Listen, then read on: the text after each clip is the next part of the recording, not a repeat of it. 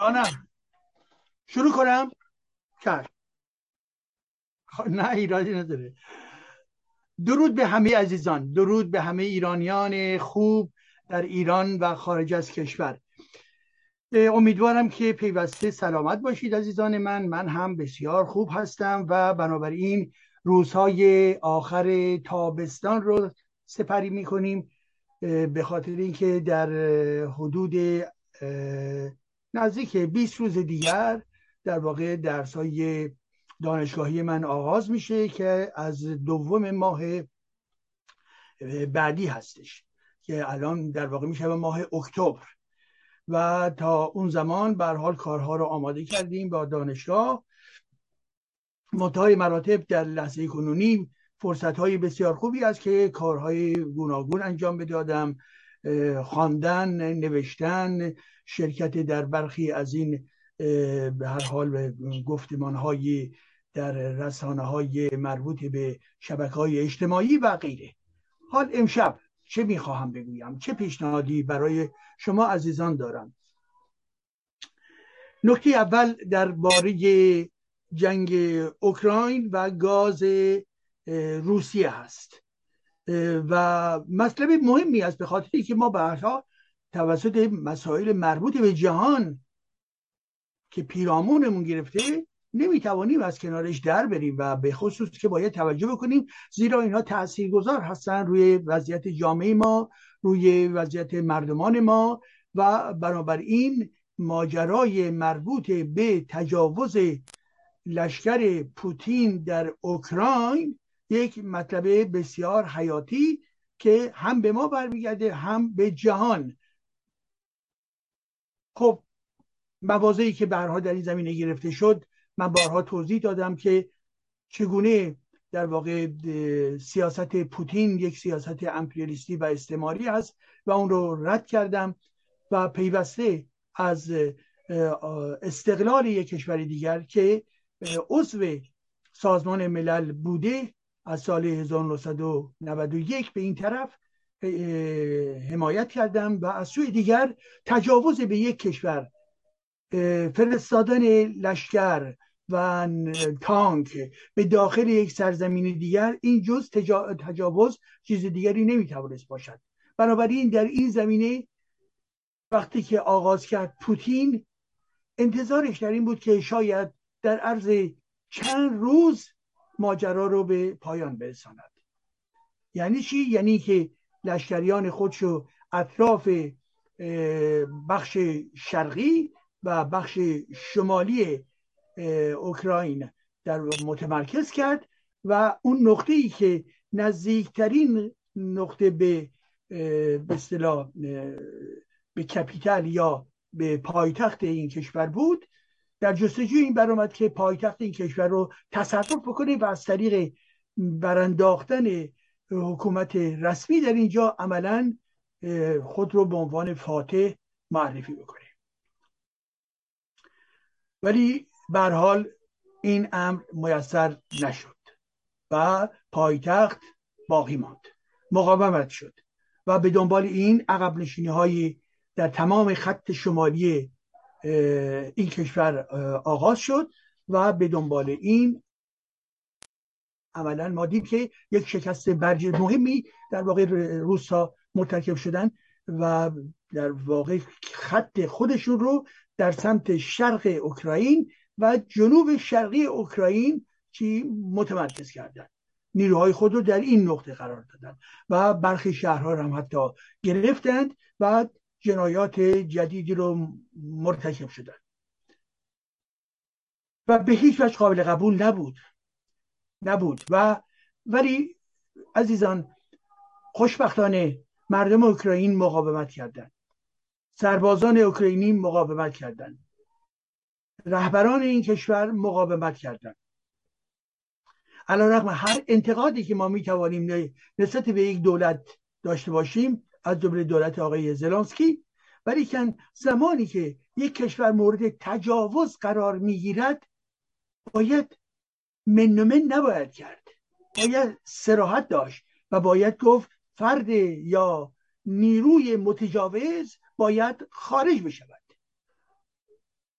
و به این ترتیب بود که عملا ما با در شرایطی قرار گرفتیم که این کشور یعنی اوکراین توسط اکثریت کشورهای جهان مورد حمایت قرار گرفت و دولت های اروپایی هم نیز در کنار این کشور قرار گرفتن و غرب یعنی آمریکا و در ارزم حضورتون که اروپا عملا تصمیم گرفتن که تا اونجایی که میسر هستش بدون مداخله مستقیم ولی امکانات لازم از نظر مالی از نظر نظامی و همچنین مواد غذایی و غیر و همچنین آنچه که مربوط به نیروهای امداد در زمینه پزشکی هستش رو به این کشور برسانند و بر حال موفق شدن و ادامه دارند. البته من تو ریز این قضایی نمیرم به خاطر اینکه در ابتدا عملا پوتین اعلام می‌کرد که این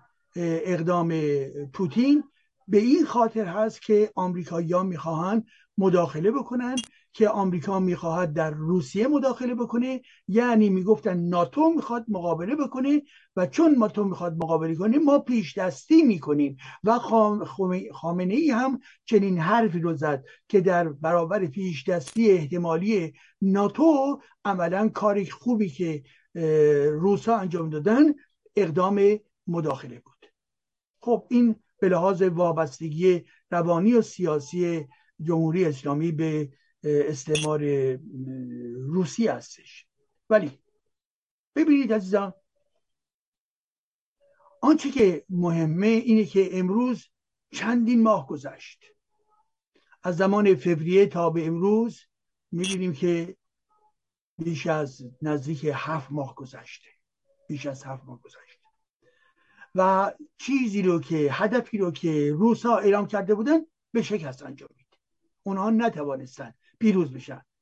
ولی به حال در بخش شرقی و جنوب شرقی این کشور نیروهای خود رو متمرکز کردن. ولی آنچه که در هفته های اخیر ما داریم میشنویم این استش که مجددا واکنش نیروهای نظامی اوکراین منجر به این شد که بخشایی رو که زیر کنترل و اشغال روس ها بود عملا آزاد بکنن و یک مساحت بسیار زیادی رو آزاد بکنن و روسا رو فراری بدن و همچنین تمام ابزارهای جنگی روسیه رو به حال در برخی از فیلم ها نشان داده شد که اینها رو به صلاح منهدم کردن و گفته می شود حدود هزار نفر از افراد نظامی روسیه را نیز در واقع دستگیر کردن پس بنابراین یک پیام داره برای ما در اینجا.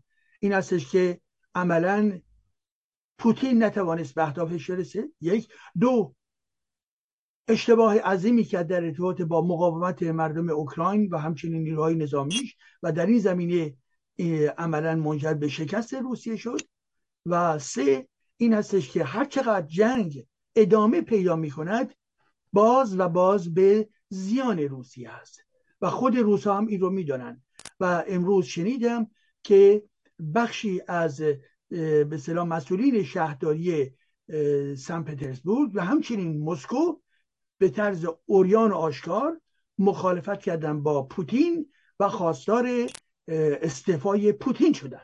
اینها تناقض هایی هستش که ما به این ترتیب ببینیم علیرغم تمام سیستم سانسوری که روی جامعه روس وجود داشت و تمام رسانه های روسی که جز افسانه سازی و جل کار دیگری نمی‌کردن ولی به حال ما می‌بینیم که حداقل بخشی از جامعه روس نمی‌تواند تحمل بکنه این همه هزینه و این همه کشتار رو با توجه به مداخله متجاوز به تجاوزی خود روسا به این کشور. علاوه به میان خانواده های روس و خانواده های اوکراین در دو طرف فامیل و خیشاوندی بسیار زیادی است و واقعا برای یک سری از این خانواده ها این جنگ یک جنگی بود که اونها رو گاه در واقع به شدت زیر فشار قرار داد. ولی بسیاری در گزارش ها ما دیدیم که خانواده هایی هستن که عملا جانب رو علا که یکی روس یکی اوکراین ولی کن دو نفرشون جانب کی رو گرفتن؟ جانب اوکراین و در برابر روسیه موزه گرفتن. خب. به این ترتیب حال امروز امروز ببینید عزیزان بنابراین امروز ما متوجه میشیم که روسیه مجددا در حال عقب نشینی هستش. چیزی که فکر می‌کردن که حداقل در بخش شرق و جنوب شرقی می‌توانند به طرز دائم داشته باشند و به خصوص منطقه دنبس دنبس رو کل دنبس رو بگیرن عملا به این هدف نرسیدن و سرزمین هایی رو در واقع از دست دادن یا دارن میدن از دست میدن. خب این نکته رو در نظر به یک نکته دیگه که در این مسئله ارتباط دارد. یکی از نتایج این جنگ چی بود؟ نتایج این جنگ این بود که مسئله انرژی در جهان. انرژی در جهان به این معنا که بخش مهمی از انرژی هایی که در اروپا مورد استفاده قرار می‌گیرد همون انرژی هایی هستش که از کجا؟ از روسیه به سوی اروپا جریان دارد خب به چه معنا؟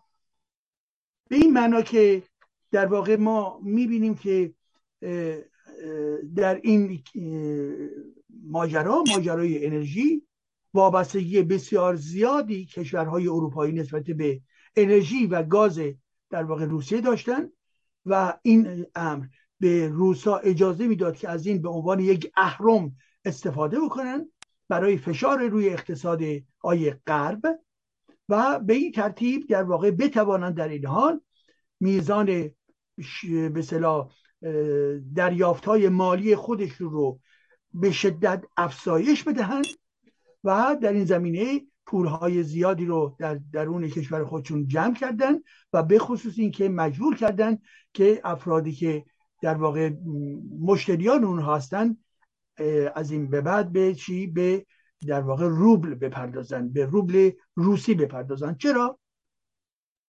به خاطر اینکه زمانی که معاملات بر پایه یک به صلاح یک ارزش پولی پولی کشور صورت می‌گیره به اون پول قدرت میبخشه. مانند به فرض بخش عمده ای از تمام بازرگاهی های جهانی بر پایه دلاره. بعد بر پایه یورو هستش. و به هیچ وجه روبل روسی اساسا نقشی در این زمینه نداشت. ولی که اینها به این با, با توجه به اینکه کشورهای اروپایی احتیاج به انرژی داشتن و روسیه گفتش که شما باید در واقع به پول من به من پول بدهید یعنی روبل عملا اینها مجبور شدن که برای اینکه مشکلاتی برای اقتصادشون نداشته باشه این به حال بدهی خود رو به شکل روبل دادن. و این منجر به ذخیرهای مالی برای روسیه شد و بنابراین یک امتیاز بزرگی در این ماجرای به جنگ به دست روسیه رسید. اما نکات دیگه ای که مهم هست اینه که ببینید به دنبال این وضعیت که یک وضعیت به انحصاری نیست البته ولی که به شدت اروپا به انرژی روسیه چی وابسته بود. ما تا این مراتب عزیزان من دقت بکنید یک تابلوی رو من خدمتون می‌خوام نشون بدم که وضعیت این مسئله گاز رو گاز رو به برای اروپا برای ما ترسیم کرده. یعنی از ژانویه 2021 از ژانویه 2021 تا ژوئیه 2022 ببینید که این شرایط چگونه هستش. در یک کلام الان به شما نشون خواهم داد. طی سال 21 2021 در واقع میزان وابستگی اروپا به روسیه بسیار بسیار زیاد هستش و کشورهای گوناگونی به اروپا گاز میفروشند و از جمله روسیه و این میزان خیلی بزرگ هستش. ولی از زمانی که جنگ آغاز میشه از اون زمانی که اروپایی ها میگن که ما به ناگذیر باید در دنبال به صلاح خرید الژیمو از کشورهای دیگر باید باشیم. عملا ببینید شرایط به کجا انجامید این رو دقت بکنید.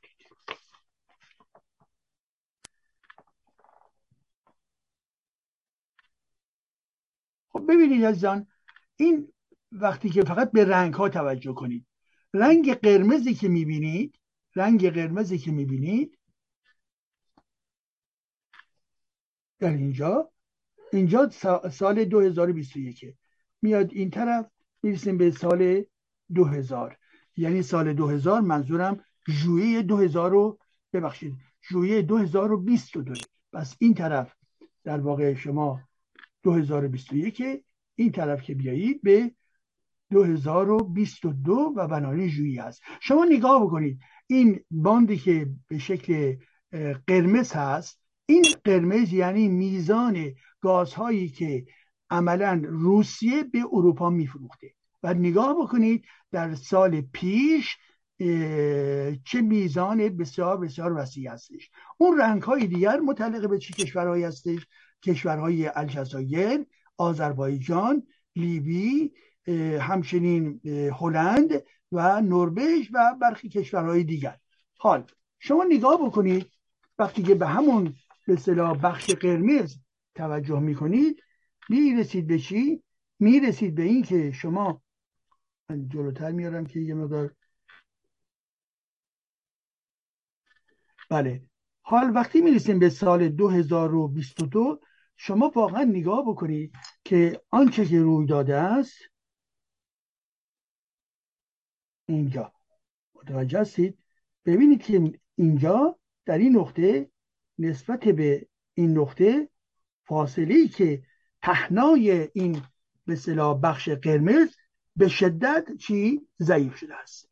یعنی در یک کلام خدمتون عرض بکنم که شاید در واقع به معنای حداقل دو سومه حداقل دو سوم میزان گازی که از روسیه به طرف اروپا میآمد به لحاظ استراتژی های جدید انرژی اروپایی تونستن به صلاح جایگاه هر کدوم از این کشورهای گوناگون خودشون رو جابجا جا بکنن با اونها مذاکره بکنن اقدام های جدیدی بکنن و منجر به چی بشه؟ منجر به این بشه که عملا سهم روسیه کم بشود.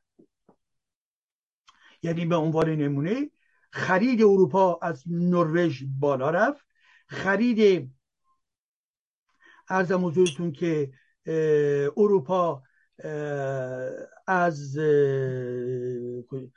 هلند بالا رفت و به همین ترتیب بعد زمانی که ببینید در مجموع حال این نسبت به کشورهای مختلف فرق داره البته ولی این به صلاح جنبه کلان قضیه هستش کلان مربوطی به انرژی هستش. و این جالبه بسیار بسیار جالبه. بنابراین این خط به ما نشان می‌دهد که چگونه گازهای روس که در این نقطه بودن می‌رسن به چی؟ به در واقع یک سوم در طی چقدر حدودا یک سال و نیم. یک سال پیشش در واقع زیاد تکون نمی‌خوره. اینجا رو شما توجه بکنید. تکان زیادی نمی‌خوره. اینجا تقریبا هستش. ولی که از لحظه ای که جنگ آغاز میشه اروپا مجبور میشه که استراتژی انرژی خودشو تغییر بده یا از کشورهای دیگر مانند الجزایر هلند و نروژ انرژی های جدید گازی دریافت بکنه یا اینکه در واقع سیاست مربوط به انرژی پاک رو بیش از گذشته رشد بدهد خب حال شما توجه بکنید رابطش با ایران چی عزیزان من؟ امروز می‌بینیم که می‌گویند برجام در بنبست و غیر از همون زمانی که جنگ اوکراین آغاز شد اعلام به ما می‌کردن و کردن گفتن که مذاکره به پایان رسیده و قرارداد آماده هستش. به محض اینکه جنگ آغاز شد پوتین از خامنه ای خواست که فعلا دست نگه دارن زیرا می‌خواست میزان فشار رو روی غرب بیشتر بکنه و به این ترتیب نمی‌خواست قراردادی بین ایران و و اروپا بسته بشه بین ایران و آمریکا بسته بشه و جز این قرارداد در زم در زم بازرگانی های مربوط به انرژی باشه و به این خاطر پوتین از دولت ایران خواست که به هیچ وجه در این زمینه در واقع عجله به خشم ندن وایستن و گفتن که این ماجرای برجام برمیگرده در ذهن به چی؟ به استراتژی ما درباره مسئله اوکراین. یعنی عملا این آخوندهای نوکرمنش به دنبال عملا خواست و دستور پوتین برجام در حال مذاکره رو عملا متوقفش کردن تا اینکه روسیه دستش بازتر بشه برای فشار بیشتر و از سوی دیگه روسیه بتواند کماکان این به میزان گازی رو که میفروشه همچنان به عنوان یک اهرام قوی نگه داره. زیرا زیرا اگر چنانچه ایران گاز ایران و انرژی ایران وارد این مرکه بشه یعنی عملا تبدیل بشه به یکی از در واقع تهیه کنندگان انرژی برای اروپا به این ترتیب وابستگی اروپا به روسیه باز هم پایینتر میاد و به این ترتیب هستش که در برابر فشار روسا اروپا می‌تونن مانور بیشتری رو بدن. منتهای مراتب جمهوری اسلامی به لحاظ این وابستگیش به لحاظ در واقع بیلیاقتیش و به لحاظ خیانتش به منافع مردم ایران پیوسته عملا حتما پشت پرده تمام فسادهایی که هستش تمام ارتباطاتی که هستش که ما از آنها خبری نداریم. ولی به حال همه اینها منجر به چی شد عزیزان؟ منجر به این شد که عملا جمهوری اسلامی ایران سر بازد از اینکه این برجام صورت بگیره و برجام منجر به احتمالا به وارد کردن گاز ایران در درون به بازار اروپا بشه و به این ترتیب هستش که ما می‌بینیم که یک شکست بزرگ عملا به در توسط جمهوری اسلامی به ایران کشور ایران تحمیل می شود اگر جمهوری اسلامی حداقل شعور حداقل شعور رو می داشت اگر جمهوری اسلامی حداقل استقلال رأی رو می داشت می توانست بازی دیگری داشته باشد. یعنی چی؟ یعنی که عملا خودشو وابسته به منافع روسیه نکنه. بگی که از این موقعیت من هم می‌توانم در درون بازار جهانی وارد بشم. هرچند که وارد شدن در بازار جهانی نیازمند سرمایه گذاری هستش. زیرا سیستم انرژی در ایران سرمایه گذاری لازم رو نکرده. ولی همین اقدام یعنی آغاز اقدام در این زمینه می توانست به پروژه های به انرژی تبدیل بشه و انتقال انرژی رو به اروپا به مرور در دستور کار خودش قرار بده. پس بنابراین آنچه که اتفاق افتاد شکستی بود برای جمهوری اسلامی و این شکست در واقع یعنی چی؟ یعنی که در حال من البته من اکولوژیست هستم. من طرفدار ادامه استفاده از گازهای ببخشید از انرژی های فسیلی نیستم. ولی در این مناسبات متعارف جهانی کشورهایی که دارن در همین زمینه برحال اونها وابستگی دارن و کشورهای صادر کننده انرژی هم نیز وجود دارن حداقل می توانست به ترتیب دیگری اقدام بکنه. ولی این جمهوری اسلامی هرگز منافع مهم مملکت ما در دستور کار او قرار نداره و براحتی با سرسپردگی که داره عملا عقب نشینی کرد و به این ترتیب هستش که ما دیدیم در این نقشه چگونه عملا اروپا بیش از پیش میزان وابستگی خودشو به روس به روسیه در واقع محدود کرد و همین در همون زمان می‌توانست در واقع رفتن به سوی انرژی ایران بیش از پیش در دستور کار خودش قرار بگیره. ولی که دیدیم که در برجام بنبست و در اروپا کماکان در واقع خود استراتژی اروپایی به صورت کشورهای دیگر هستش. ولی که عملا ایران نمی‌تواند در بازار گاز بینالمللی به این ترتیب وارد شود. خب این نکته اول بود که به حال جنگ اوکراین که یک جنگ تجاوزی بود منجر شد به یک استراتژی جدید انرژی در جهان و در این ارتباط هست که اروپا در جستجوی این شد به دنبال فشارهای روسیه که استراتژی در واقع انرژی خودشو متنوع بکنه و در این زمینه تا حدودی توانست این کار رو انجام بده. ولی کماکان فشار روسیه روش ادامه داره و در این ارتباط هستش که عملا اگر جمهوری اسلامی به حد اقل منافع جامعه ایران فکر می‌کرد می‌توانست چی؟ این بازار انرژی رو با حضور گاز خودش یک چرخشی درش تولید بکنه و عملا غربی ها رو به سوی خود انرژی خودش بکشاند و برای این امر به منافع خود کشور توجه بکنه که آنکه این امر صورت نگرفت. این نکته اول. نکته دومی که می‌خواستم خدمت شما عزیزان بگویم ارزم بزرگتون که صادق هدایت و اسلام. صادق هدایت و اسلام. حتما شما صادق هدایت رو مسلما که می‌شناسید که یکی از روشنفکران نادر کشور ما بود که نسبت به دو امر خیلی حساسیت داشت. فرهنگ باستانی ایران فرهنگ ایران شهری از یک طرف در حمایت از اون در توسعه اون و از سوی دیگر مبارزه هنری اجتماعی و سیاسی او علیه اسلام. علیه اسلام.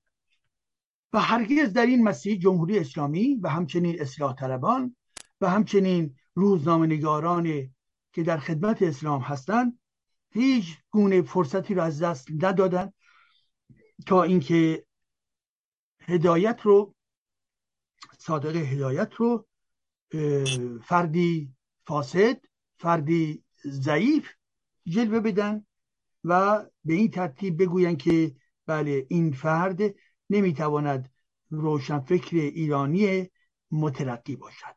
به اصطلاح نگاه اونها. حال آنکه او صادق هدایت جز هنرمندان و روشنفکران با نوآوری در عرصه داستان نویسی و با شجاعت در مبارزه با خرافات و انتقاد از دین اسلام در تاریخ ما جایگاه ویژه‌ای دارد.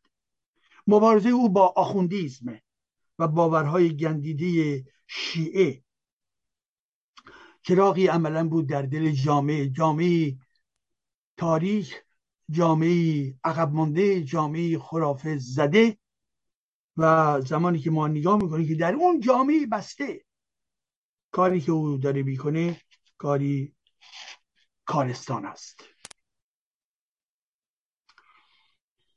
و از جمله کتاب هایی رو که او منتشر کرد داستان هایی رو که او منتشر کرد چهار تا از این آثار به طور مستقیم در نقد اسلامه.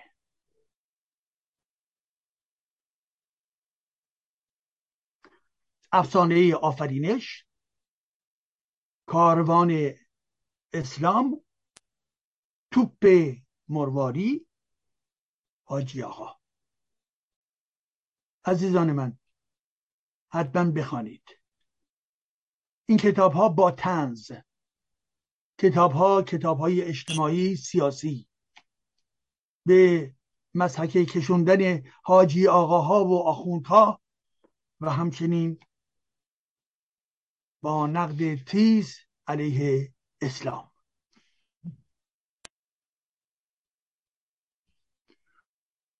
اون مناسبات کهنه و آسیب های ناشی از اسلام رو می‌گیره و به نقد میکشاند که می‌خواد نشون بده که چگونه اسلام عامل نابودی ایران بوده است.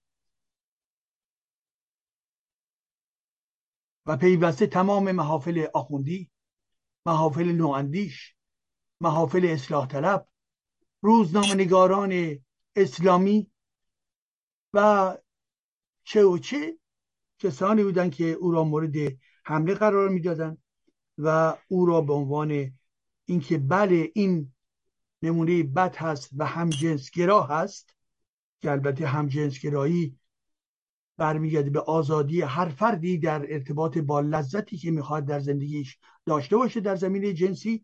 ولی اونها وقتی که اسلامگرایان وقتی که از همجنسگرا صحبت می‌کنن منظورشون یک معنای کاملا منفی هست. و او حتی گفتن از جمله فیلم سازان اصلاح طلبی مانند بهروز افخمی که عملا به نحوی صادق هدایت رو بین گیومه می‌ذارم عزیزان بچه باز و هم جنس باز معرفی می‌کردن.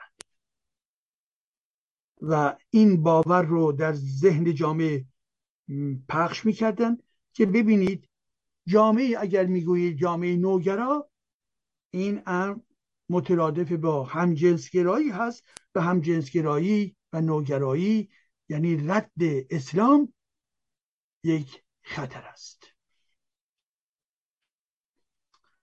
ولی ما می‌دانیم که در جهان هنرمندان بسیاری بوده و هستند که همجنسگرا بودند.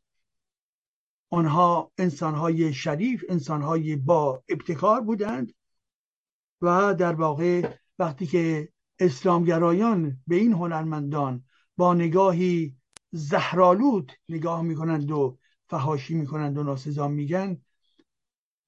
یادشون میده که بگویند که پیامبر اسلام حداقل سیزده تا زن حتی گفته میشه تا چل تا زن داشته و افراد زن برده رو به کنیزی تبدیل می‌کرده. و افراد نزدیک خود رو نیز باهاشون خواستار همخوابگی بوده و به خودش به صلاح حلال می‌دانسته و تمام امامان همه امام ها امام های منحرف و در واقع دارای کنیز و تمام انحرافات گوناگون اجتماعی بودند. به این ترتیب ما در جامعه هستیم که آیت الله های گوناگون آیت الله خامنی زیر بال و پر خودشون تمام منحرفین اجتماعی رو در واقع جمع می‌کنن. خاطرمون باشه که سعید توسی ها با تمام جنایاتی که کرد مورد حمایت خامنه قرار گرفت و جامعه ایران جامعه بسیار بسیار متجاوز به حقوق کودکان متجاوز به حقوق زنان و در واقع امری که در فرهنگ اسلامی جاری هست همان سلطگری بر زنان هست. و صادق هدایت چراغی بود در تاریخی جامعه. آتشفشانی بر ضد خرافه های دینی و او همیشه آخوند را نشانه ارتجا می‌دانست. توهم نداشت. او رو منبع فساد می‌دانست.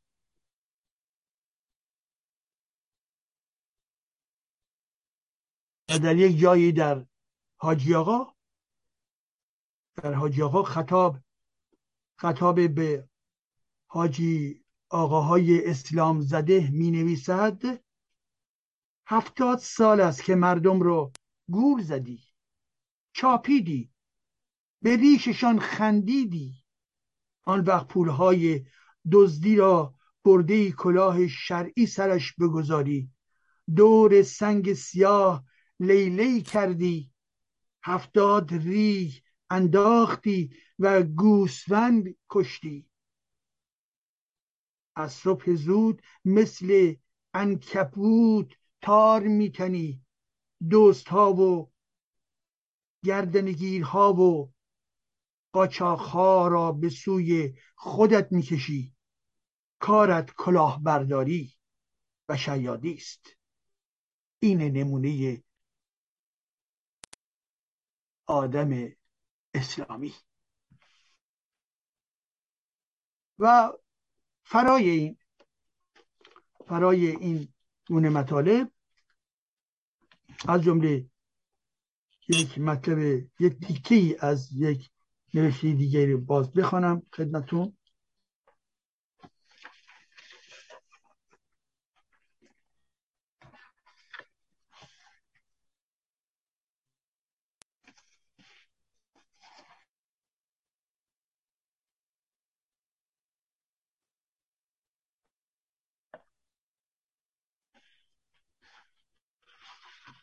یه تیکه از توپ مرواری هست. می‌بینیم همیشه تعصب و خرافات و حماقت بشر را برای پیشرفت مقاصد خود دستاویز قرار داده و یک میانجی کشیش یا آخون لازم دارد که کلاه مردم را به امید بهشت و بیم دوزخ بردارد و به ریششان بخندد. مذهب ما میانجی مذهب ما میانجی لازم ندارد. لذا لذا قانون ما توپ رضی الله عنه می باشد که مشاهده می کنید آلت پرستش از ماست. و پس از اون می‌گوید جانم برایت برایتان بگوید. اما از لحاظ روش سیاسی چنان که ملاحظه می کنید از این دقیقه به بعد ما فاتح هند هستیم. سرکردگان ما سالها مشغول مطالعه حمله به هندوستان بودند و کاری از پیش نبردند و آخرش جلوی یک مش درویش درویش زانو زدند و سپر انداختند و باز ادامه می‌دهد و می‌گوید دوباره به اسلام برمیگرده و می‌گوید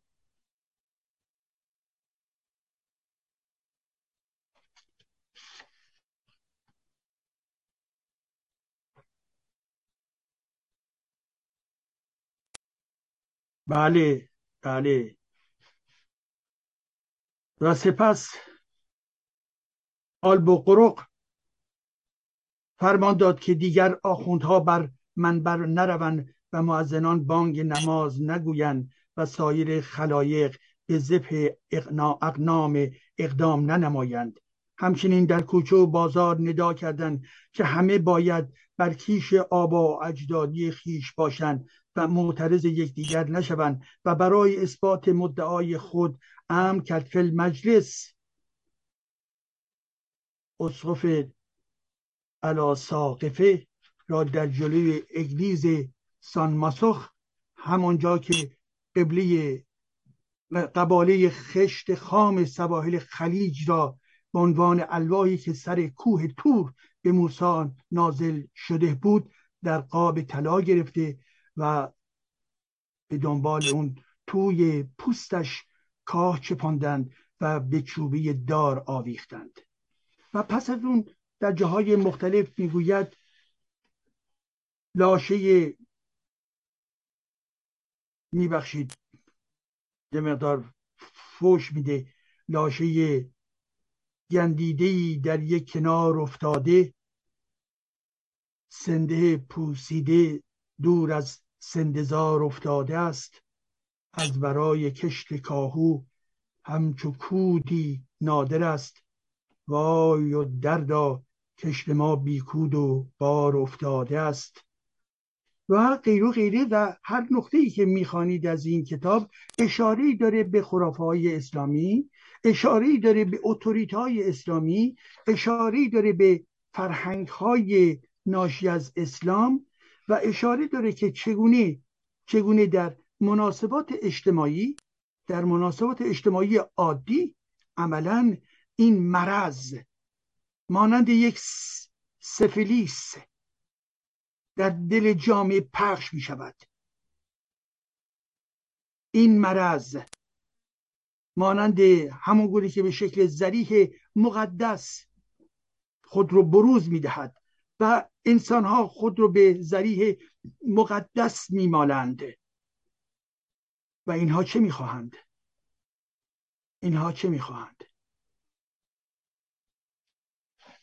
و پس از اون باز نکات دیگر و باز هم نکات دیگر. حال عزیزان این کتاب کتابی هستش که توسط انتشارات فروغ در آمده است. در برگرنده این کتاب های مربوط به بخش مذهبی یا نقد مذهبی هدایت هست که گاهی نوشتار کاروان اسلام و یا افسانه آفرینش خیلی ویژه هستش. قلمبه سلمبه یه مقدار صحبت می‌کنه ولی در درونش در واقع یک تنز بسیار تلخی وجود دارد. و شخصیت هایی که در این کتاب ها ظهور پیدا می‌کنن شخصیت های کلک شخصیت های دارای فساد شخصیت های بسیار نامطمئن و فاسد هستند.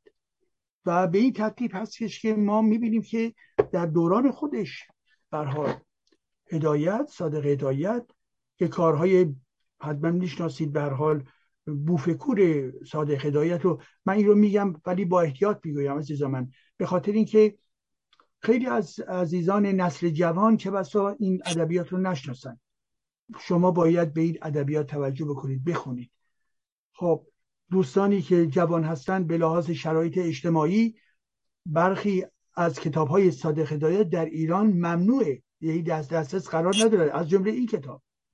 که در برگیرنده چهار کتاب هستش. و از سوی دیگه برخی کتاب های دیگر او نیست قابل دسترس نیست در ایران. و چه بسا امیدوارم که به شکل پدف وجود داشته باشد. ولی اون چیزی که مهمه اینه که به فرزندان خودمون بگوییم که اینها رو بخونن البته باید دقت کرد که من می‌دانم که به زبان فرانسه برخی از این آثار در واقع به فرانسه ترجمه شده. مانند بوفکور یا سقط خون و غیره. ولی به خوبه که عزیزان به مستقیما به خود کتاب رجوع بکنن.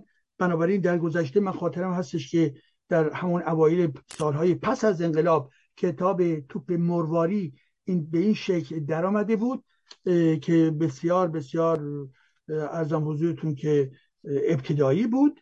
و حال آنکه بر حال این کتاب بسیار منظهتر هست و در این کتاب توپ مرواری در واقع نگاهش در یک کلام حجو تاریخی نسبت به اسلامه و اینکه در واقع خرافات مردم رو چگونه نشون دادن هستش و حماقت موجود در جامعه رو چگونه نشان دادن هستش و در میان گفته هایی که در این نوشته ما می توانیم گیر بیاریم در این حال که یک دوال داستانی خاص خودش رو داره ولی جای به جای این آنچه که مورد محکومیت هدایت هست همانا انتقاد کردن به رواج خرافات در جامعه ایران هست و این خرافات خرافاتی که به عنوان نمونه ذکر می‌کنه او ذکر می‌کنه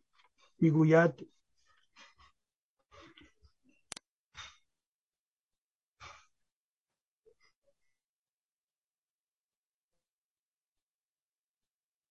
مثلا به عنوان نمونه. میگه جمعی دنبریده و پاچه ورمالیده دورش را گرفتند و مشغول رجزخانی شدند.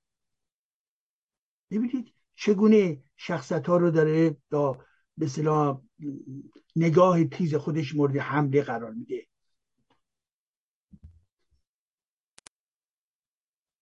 ضعیفه هم از گناهان سابق خود طلب بخشایش می‌کنه. و باز می‌گوید که چی؟ سورهایی از قرآن میاره و مطرح می‌کنه که این سوره ها ادعای این رو می‌کنن که می‌خوان ما رو نگه دارن. از به صلاح آفات جهان حال آنکه چنین کاری رو هرگز نمی‌توانند انجام بدن و به علاوه اینها کسانی هستند که عملا پرده های نقاشی را جر دادند. مجسمه ها رو شکستند. آلات موسیقی را سوزانیدند و کتاب ها را در آتش انداختند و کاخها و قصرها و باغهای عمومی و میکده و دانشگاه و آتش کده و معابد را همه رو به عنوان در واقع هرزگی پرستی نشانش دادند. و به این ترتیب آنها رو تخریب کردند. آنها رو با خاک یکسان کردند. و چه کار کردند در برابرش؟ و به جایش مسجد و تکیه و امامزاده و حسینیه و منار و قاپوق و پاتوق و شیر کشخانه و واجبی کشخانه ساختند. بله عزیزان. آن باغها از بین رفت. آن میکده ها از بین رفت آن آتشکده ها و دانشکده ها از بین رفت و جایش رو چه چیزی گرفت؟ جایش رو امامزاده ها گرفتن جایش رو شیر کشخانه ها گرفتند. جایش رو مساجد گرفتند. و متخصصین از آن. متخصصین از آن. متخصصین از آن و مناجات و آخوندهای گردن کلفت. خواب و خوراک را به مردم حرام کردند.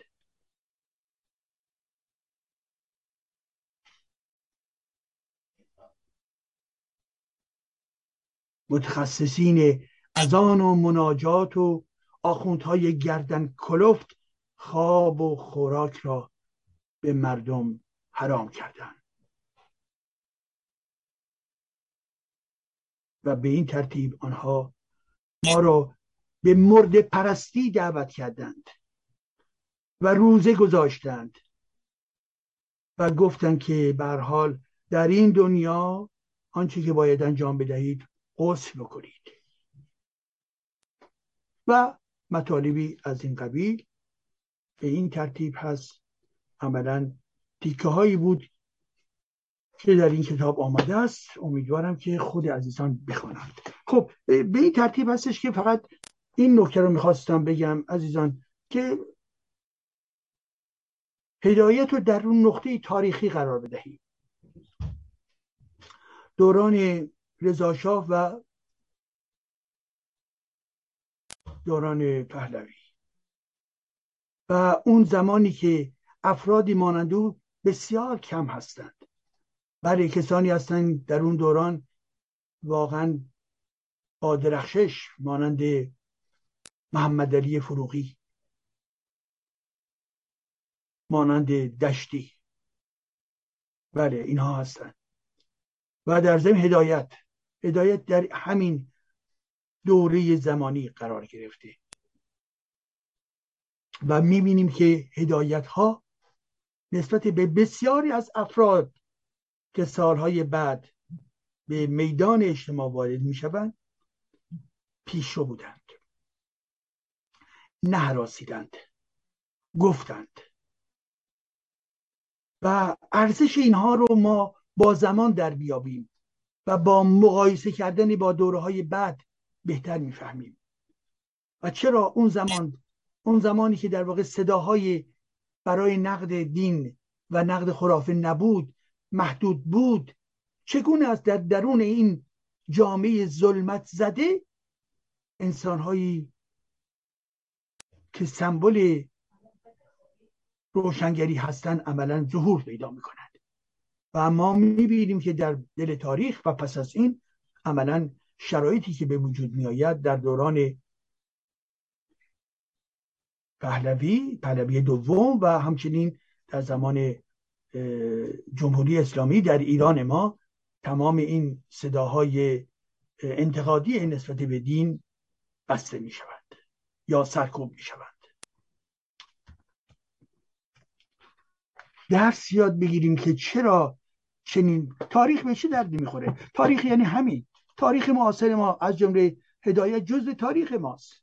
خب چی شد که اونها انتقاد کردن و چی شد که بخش مهمی از روشنفکران ما از انتقاد در واقع حراس داشتند و چیزی نگفتند؟ چه شد؟ چرا؟ اون جامعه که بسته تر بود. نسبت به جامعه که از زمان انقلاب اسلامی به وجود آمد یا در لحظه انقلاب اسلامی. ولی چی بود؟ آیا این شجاعتش افراد فرهنگ اجتماعی اونها فرهنگ خانوادگی درس خوندنشونه؟ فضیلت شخصی اینها هست؟ خب ما چرا نتوانستیم از این گونه انسان ها رو بیشتر و بیشتر ببینیم در جامعه؟ شجاع و دارای فضیلت.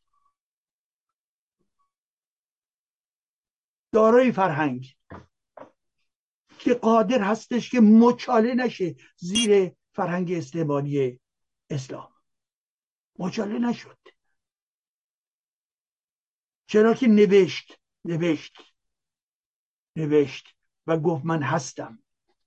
و به اعتبار همچنین نوشته هایی هستش که ما می‌بینیم که بعد اونها نوشتند و ماند زیرا حرف شفاهی نمیماند. ولی وقتی که کتاب میشه این کتاب سند میشه و ما در میابیم که بله انسانهایی بودن که چنین فکر می‌کردند.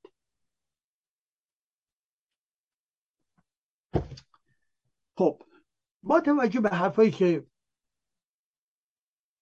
هدایت در برخی از این داستانهاش میگه یعنی بر حال حج می‌کنه تنز میگه گاهی اوقات از شرایط عادی اساسا خارج میشه مانند توپ مرواری و غیر یه جنبه سمبولیک به خودش می‌گیره و غیر ذالک ولی که یه هسته مرکزی نقد وجود داره.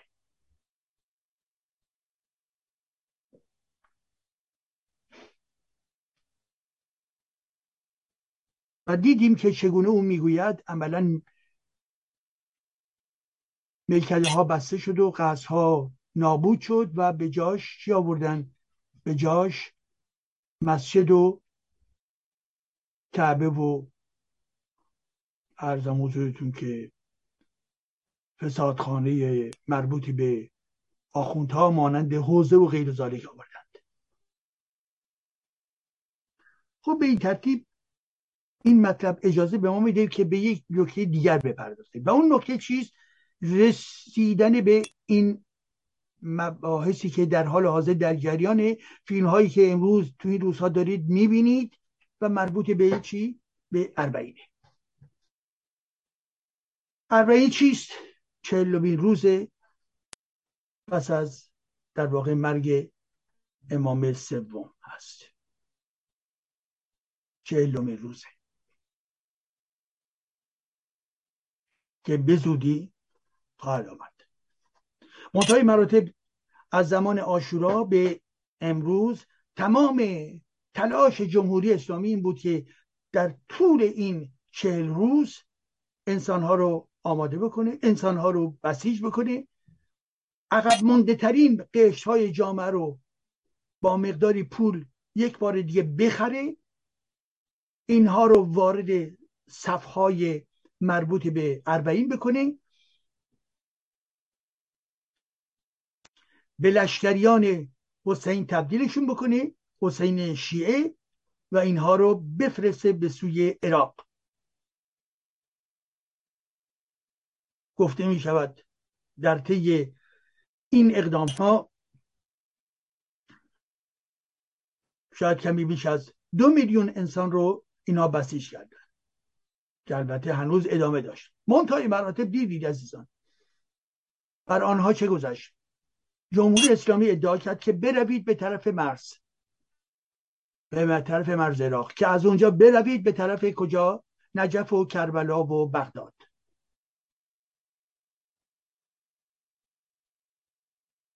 دسته های بزرگ انسانی. ده هزار نفر چهل هزار نفر سی هزار نفر گروه گروه گروه گروه به سوی عراق حرکت دادن اینا آمدن تا مرز و پس از اون خودشون رو بر اساس استراتژی حکومتی باید وارد عراق بکنن که از عراق باز به سوی کجا بروند؟ به سوی شهرهای مذهبی. ولی گزارش هایی که ما داریم می‌بینیم چه می‌گوید؟ یک شکست مهلک یک افتضاح بزرگ خاری مردمی که خود رو بسیج کرده بودند که به این سمت بروند نبودن شرایط حداقل بهداشتی نبودن آب نبودن اتوبوس. رها شدن این انسان ها در میان بیابان و محله های بسیار کثیف و غیر بهداشتی. فیلم هاش هست عزیزانه نگاه کنید. یک افتضاح بزرگ که انسان نمی‌تواند قبول بکند. و کسانی که رفتن و بزرگ بودند و دارای عقل بودند اونها خود نیز مقصر چنین شرایط بسیار زشتی هستش که درش قرار گرفتن. فقط در این مناسبات حکومت اسلامی نیست که اون جای خودش هست مسلمه. ولی تمام سازمان دهندگان و کسانی خانواده هایی که قبول کردن که به اصطلاح برن به حرم حسینشون در کجا؟ در عراق. اگر نادانی وجود دارد اگر خرافه وجود دارد که وجود دارد بنابراین این انسان هایی که دارای خرافه پرستی هستند خود نیز در سرنوشت مختوم خود مسئول هستند در شکست خود سهیم هستند خود دارن به خودشون خنجر می‌زنند شمشیر می‌کشند. انسان های زیادی حتی اخبار می‌رسد که از بین رفتن و مردند. جمهوری اسلامی با این پروژه شیطانیش چرا این کار می‌کنه؟ به خاطر اینکه جمهوری اسلامی در جستجوی این هستش که با ابعاد بسیار گسترده و وسیع دادن به های مذهبی بگوید که ببینید ایدولوژی اسلام رو کماکان هستند بخش های مهمی از جامعه که مورد حمایتشون هست. می‌خواد بگه که این حمایت یعنی حمایت از من. و بسیج می‌کنه انسان ها رو. و بهشون گفت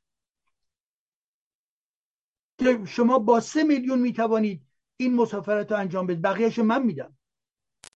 یعنی پورها و ثروت هایی که متعلق به مردم برای بهداشت برای آبادانی برای رفاه مردم هست اینها به شکل مزورانه برای تبلیغات مذهبی در ارتباط با این تبلیغات مذهبی به برخی از این افراد اعلام کردن که می‌دهیم که چی؟ که وابستگی این انسان ها رو نسبت به شیعگری در واقع تقویت بکنند و این افراد در واقع در تله جمهوری اسلامی قرار دارند. یعنی چی؟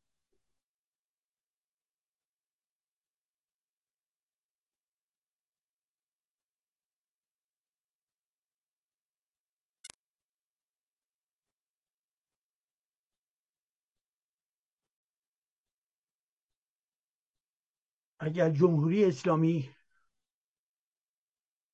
چنین تلاشی می‌کنه این تلاش هدفمنده. بقای خود است.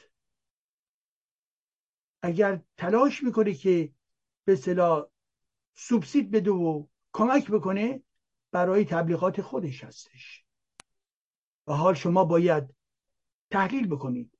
استراتژی او که در درون این استراتژی برای تقویت دین خودش در میان افراد به حول یک پروژه مذهبی رفتن به یک شهر مذهبی در عراق برای حسین و سوی دیگر. شما چه می‌دانید؟ در میان این جمعیتی که بیش از دو میلیون به سوی عراق بسیج شدن افراد جاسوس افراد نظامی جمهوری اسلامی نیست هستند مسلما یکی از خواستای اونها این هستش که به دنبال تمام نفوذی که در عراق پیدا کردن بیش از پیش انسانها رو وارد این کشور بکنن و این سربازان امام زمانی در خدمت جمهوری اسلامی قرار بگیرن. پس فردایی اگر بخواهد تجزیه بشود عراق در ضمن نیروهای اسلامی جمهوری اسلامی در اونجا حاضر باشند به عنوان عراقی ولی ایرانی در خدمت دستگاه خامنه ای باشند. شما از کجا می‌دانید؟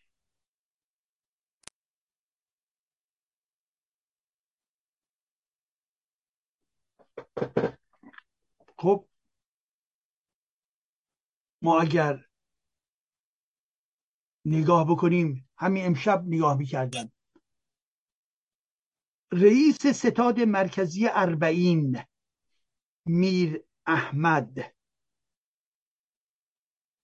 که سامانده تمام این کارزار سفر به سوی سفر اربعین هست اعلام می‌کنه که نه در اونجا یعنی در عراق هیچ گونه امکاناتی وجود ندارد.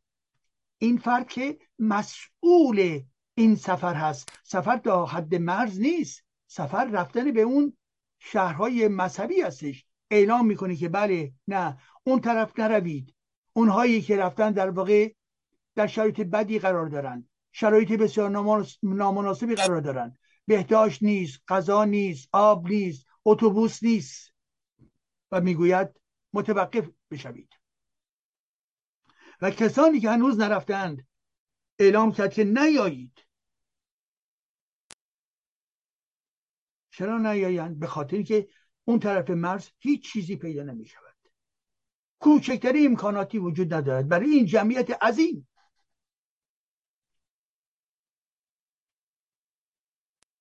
و اعلام می‌کنند که ده هزار نفر در واقع در حالت بیماری و گرمازدگی قرار گرفتند.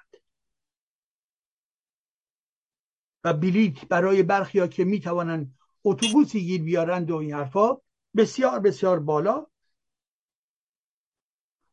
از دو میلیون و سه میلیون آغاز میشه تا ده میلیون برای اینکه برون از نقطه مرزی به طرف شهرهای دیگر.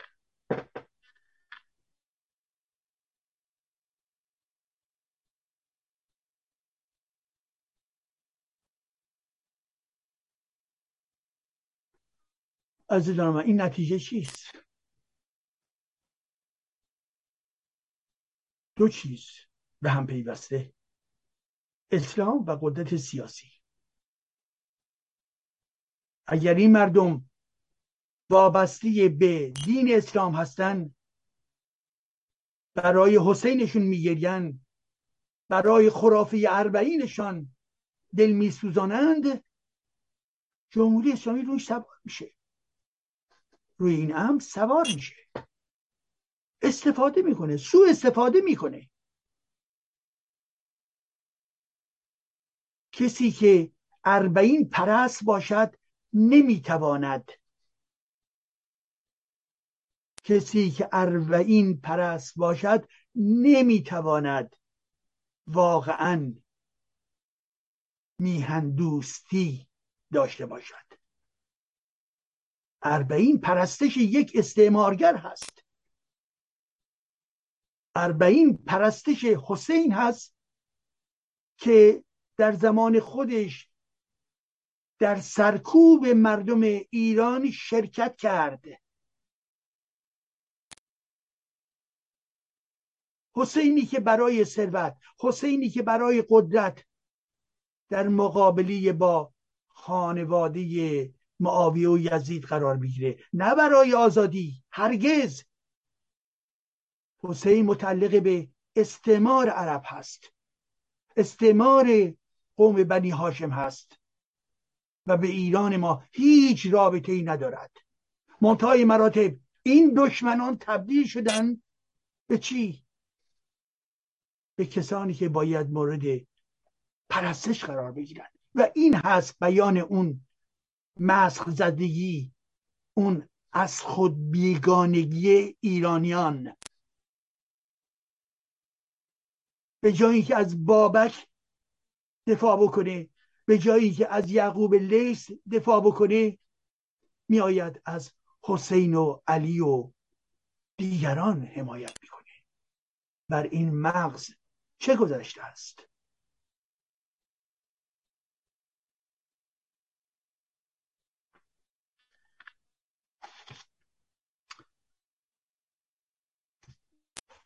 بله. خب این هم نکته دیگر است که به حال مسئله اربعین یک پدیده بسیار مهم و در واقع پدیده شدیدن منفی هستش و ما باید علیه تمام این خرافه گری مبارزه باید بکنیم.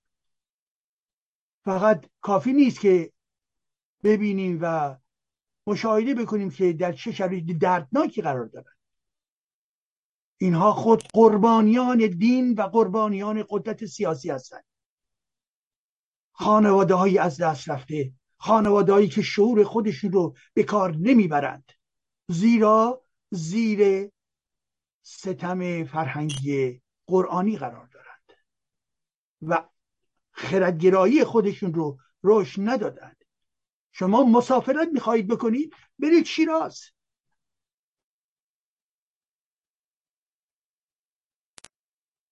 برید تمام مراکز فرهنگی و آثار فرهنگی رو در سیستان بلوچستان ببینید. برید به سوی کرمانشاه. برید به سوی اصفهان. کجا داری میرید در این خاک روبه در این خاک در این غبار در این بی بهداشتی به سوی کعبه خرافاتی به نام حسین؟ خجالتم خوب چیزیست عزیزان.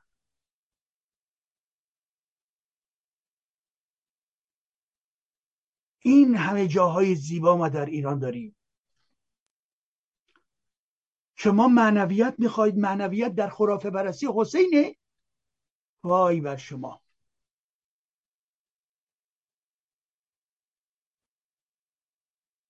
معنویت یعنی ستایش هنر.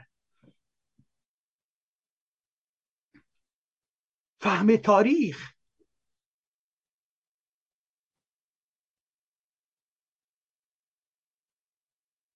فهم شعر و ادبیات ایران. به اینها توجه بکنید و برید این همه شهرهای خوب ایران رو نگاه بکنید که از پول شما بودجه شما حداقل به شکل محلی بتوانند ازش بهره بگیرند. روستایان افراد شهرستان کجا می روید با این بدبختی. کجا می روید با این ذهن ضربه خورده؟ کجا می روید به نجف می روید که چه بشه؟ به کربلا برای چی؟ اینها همه نشانه عقب ماندگی فرهنگی است. عزیزان.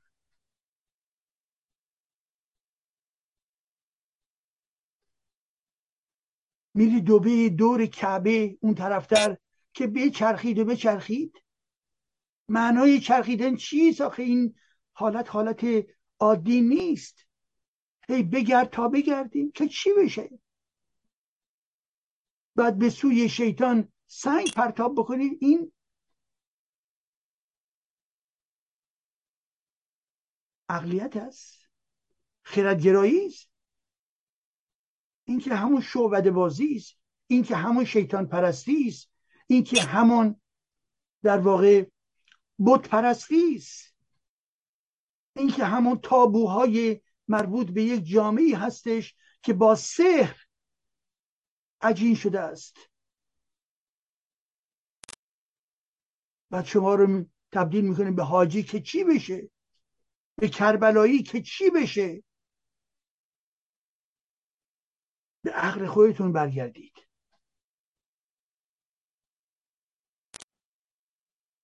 به حال ما این رو به عنوان یک پدیده بسیار بسیار منفی اجتماعی می‌تونیم برخورد بکنیم و نگاه بکنیم و ببینیم که رقم تمام جنایت جمهوری اسلامی و تمام این فروریزی های دینی به هر حال کماکان این بخش از جامعه با چنین عقب ماندگی سرکار دارد.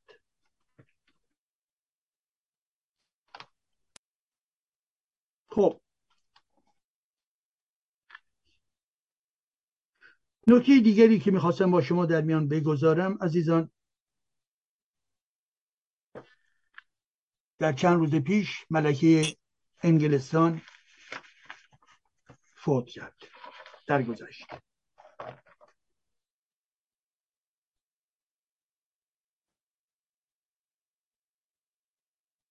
او ملکه بود در طی هفتاد سال. میشه صحبت کرد. جنبه های منفی و مثبت این دوران رو. برخی خواهند گفت که بالاخره سیستم شاهی مناسب نیست. ملکه دارای امتیازهای گوناگونی بوده. و در تضاد با برابری انسانها از نظر حقوق بشر می‌تواند باشد و هست. درسته این نکات این انتقادها درسته. من هم به نوبه خودم من جمهوری خواه هستم و بنابراین امتیاز یک خانواده سلطنتی رو نمی‌توانم بپذیرم. ولی عزیزان من در حال خارج از جدای از آرزوی من و شما به این تاریخ باید نگاه کرد. تاریخی که گذشت و چه بسا تا دیروز تاریخ شد. ملکه انگلستان چندین قرن هست که این کشور با سیستم پادشاهی هست. منتهای مراتب دیدیم ملکه انگلستان نیز جلوه ای از این تاریخه.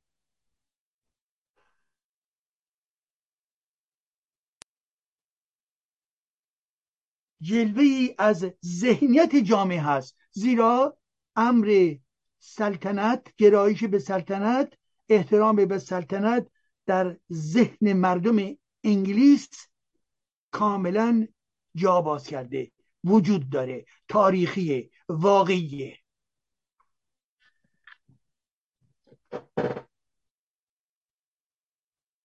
پس این پادشاهی و این شخص یک نمود جامعه هست و این جامعه به این ترتیب عملا. معناش چیست؟ معناش این هستش که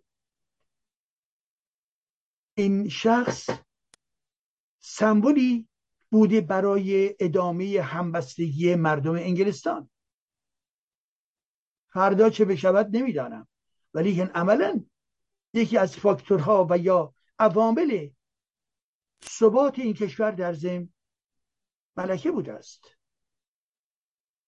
نکته دوم. اینه که ملکه انگلستان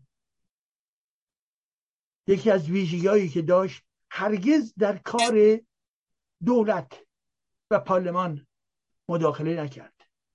یعنی استقرار خانواده پادشاهی و شخص ملکه نسبت به سیاستگذاری های مربوط به حکومت و دولت و پارلمان. مواردی بود که او اختلاف نظر داشت. به عنوان نمونه موقعی که انگلیسی ها می‌خواستن از اروپا خارج بشوند. حتی یک بار به نحوی اون که مورد ارجحیت خودش هست و گفت که مسئله اروپا بود. ولی فراتر از این نرفت. به طور عمده حرفای خودش رو اختلافات رو برای خودش نگه می داشت نمی‌خواست مداخله بکنه در امور سیاست های مربوط به پارلمان و مربوط به دولت. و این پدیده بسیار جالبی هست. یعنی بیان این هستش که این سیستم پادشاهی سیستم پادشاهی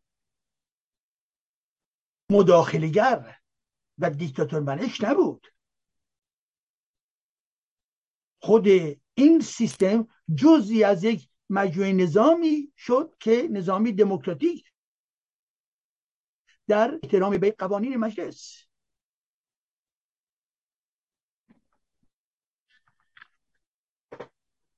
در طول زندگیش او در سال 1959 شاه و فرح رو به لندن دعوت کرد و در سال 1961 او به ایران سفر کرد.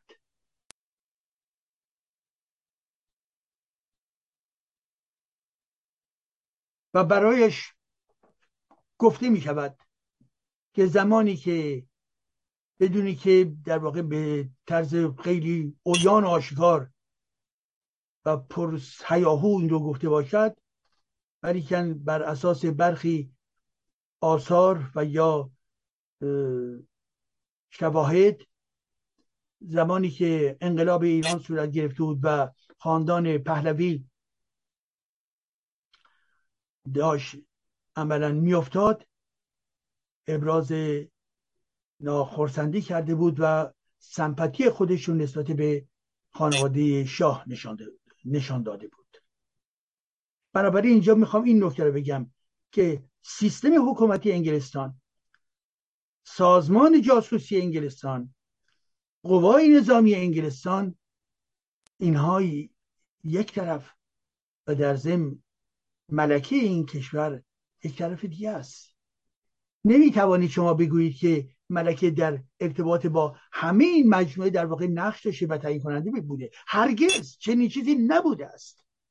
بنابراین وقتی که ما راجع به مسئولیت ها صحبت می‌کنیم و به عنوان نمونه مسئولیت های استعماری انگلیس ها این الزاما این رو نمی‌توانید به پای کار ملکه بنویسید. بله می‌توانید رو در ارتباط با سیستم تصمیم گیری سیاسی بینالمللی دیپلماسی اینها. استعمار انگلستان دولت ارتش سازمان جاسوسیش همه اینها رو می‌تونه در نظر بگیرید ولی که این رابطه ساده نیست که بگویید پس ملکه انگلستان هم در واقع دارای همین مسئولیت هست. نه همچین چیزی نیست. و به اشتباه برمیغلیم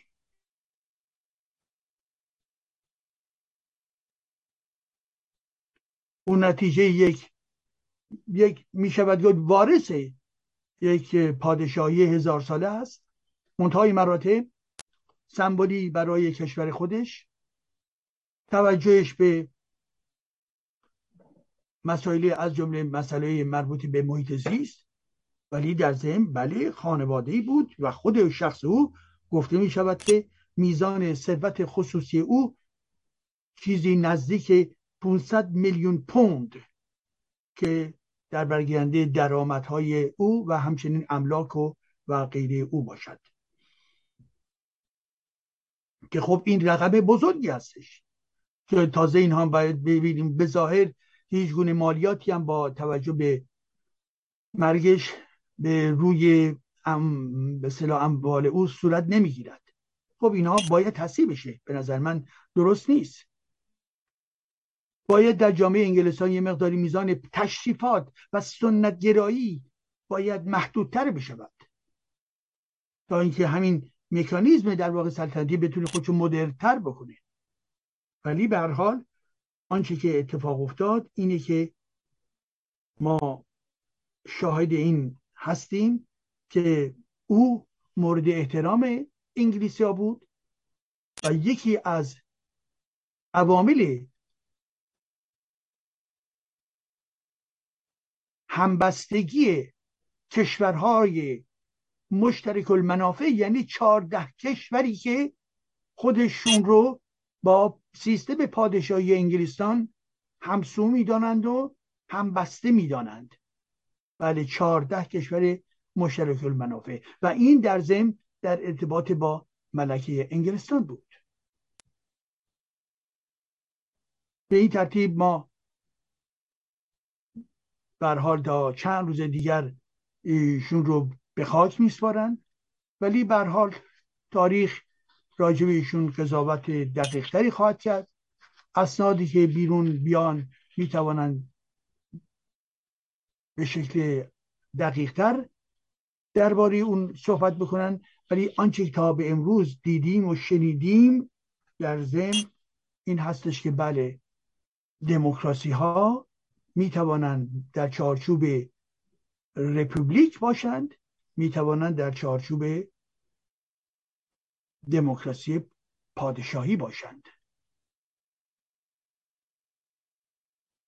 آنچه مهم هست اینه که آیا پارلمان خوب عمل می‌کنه یا نه؟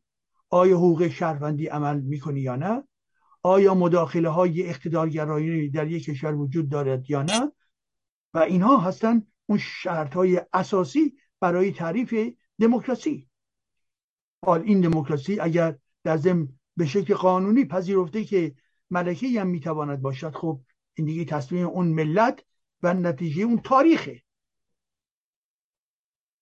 به طب آنچه که در کشور ما در زمان پهلوی بود پهلوی اول شخصیتی با قدرت با جسارت با تیزبینی و منشه یک سلسله از مدرنیزاسیون های نهادها در کشور ما بود رضاشاه و در زمان محمد رضاشاه عملا ادامه نوعی در واقع تحولات حقوقی مربوط به زنان صنعت در زمینه کشاورزی در ارتباط با سیستم زمینداری و غیر و غیر تحولاتی صورت گرفت. ولی در این حال وجود یک دیکتاتوری شخصی وجود ساواک و همچنین سانسوری که در جامعه وجود داشت همه و همه عملا به این نقطه رسید که عملا یکی از دلایل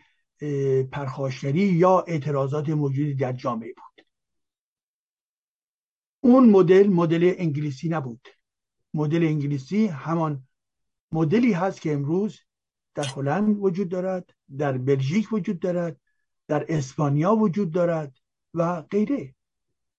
به این ترتیب هست که به حال شخصیتی مهم در تاریخ ما در تاریخ مای جهانی عملا بودند ایشون و رفتند و حال برای مردم انگلستان حتما یک لحظه بسیار مهمی بوده که پیوسته در گزارش های مختلف ما می‌بینیم که چگونه واکنش ها و احساسات خودشون نشون دادن ولی به حال آنچه که مربوط به تاریخ کشورهای دیگر می شود این هست که ما آنچه که از ایشون می‌دانیم در ارتباط با دو مسافرت بین دو خاندان سلطنتی ولی در ارتباط با مقاله میخوندم از حکومت اسلامی که همه چیز رو به ایشون وابسته کرده بودن که بنابراین استعمار انگلیس یعنی ایشون که این در واقع تبلیغات اسلامگرایان هستش.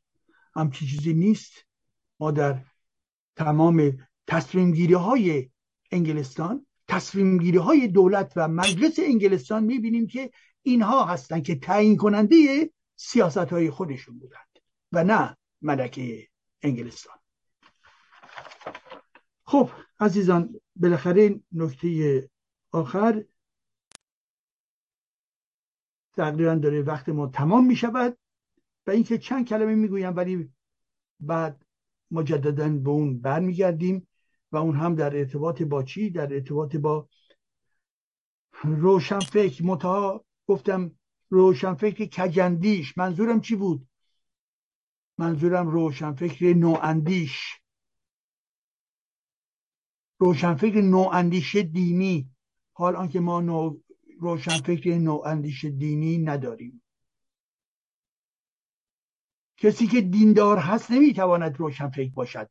و به علاوه آن روشنفکری که اندیشه می کند به معنای فلسفیش و نو عمل می کند نو اندیش.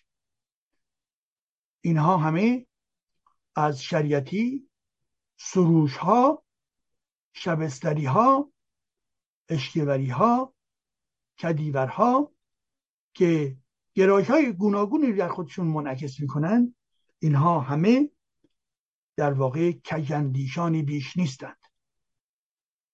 گاه به شکل ایدولوژی شریعتی به جلو می آیند و از ابوذر و حسین می‌گویند. گاه به شکل ارزم که آقای سروش پدر می آید و از رویاهای رسولانه صحبت می کند و از دین سامت و کامل و مقدس صحبت می‌کند. و گاه به شکل سروش پسر میآید آقای دباغ که به اصطلاح از هرمونتیک صحبت می‌کنند و تمام تلاشش این هستش که با ابزار هرمونتیک از نقد به خود قرآن جلوگیری بکند. تحت عنوان این است که قرآن به اصطلاح ذات ندارد و آنچه که هست گرایش ها هستند قرائت ها هستند و این یک دروغ بزرگ است. قرآن وجود دارد و گرایش ها وجود دارد. و ما می توانیم به اون قرآن دست یابیم نقدش می‌کنیم و امروز دیگر بر ما راز عجیب و غریبی ندارد. زیرا از حاله مقدس خودش خارج شده. تلاشایی که در قبل صورت گرفته و تلاشای از جانب برخی از ما ایرانیان نشون داده که بر حال این قرآن فاقد قدسیت هست و ما باید انتقاد بکنیم و ما باید انتقاد بکنیم. زیرا آیه های جنایی در درون قرآن بسیارند. آیه های در ستایش خشونت بسیار است. آیه هایی در نفی حقوق برابر زنان روشن و, و مکرر است.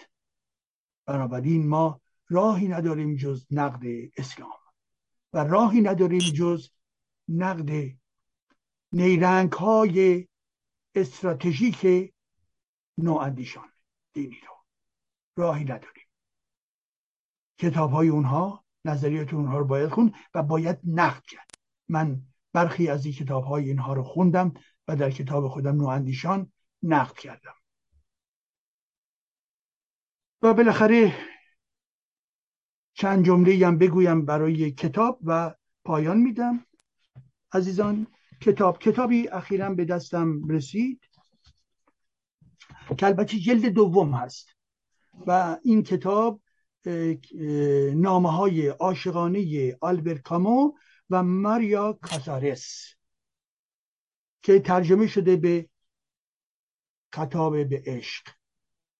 خطاب به عشق. این جلد دوم هست. جلد اول چند ماه پیش در آمده بود و این جلد دوم و این جلد در واقع و این کتاب توسط زهرا خانلو ترجمه شده است. زهرا خانلو ترجمه شده است. و توسط فرهنگ نشر نو با همکاری نشر آسیم تهران انتشار یافته است. و فقط در یک کلام امشب فرصتش نیست به خاطر اینکه زبان خیلی آرام و خیلی شفافی داره خیلی روانه و نامه های عاشقانه است. جلد اول اون رو قبلا خونده بودم و این جلد دوم و البته سرشار از نامه هاست. نامه هایی که می‌خواهید خستگی در بکنید می‌خواهید به جلوه هایی از ادبیات فرانسه پی ببرید. اگر می‌خواهید به روحیه آلبرت کامو بیشتر و بیشتر نزدیک بشوید می‌توانید این کتاب رو بخوانید. کتابی برای حافظه تاریخی کتابی برای عشق کتابی زیبا که از احساس و عواطف انسان ها سخن می‌گوید. کتابی که از فلسفه صحبت می‌کنه. کتابی که از تئاتر صحبت می‌کنه.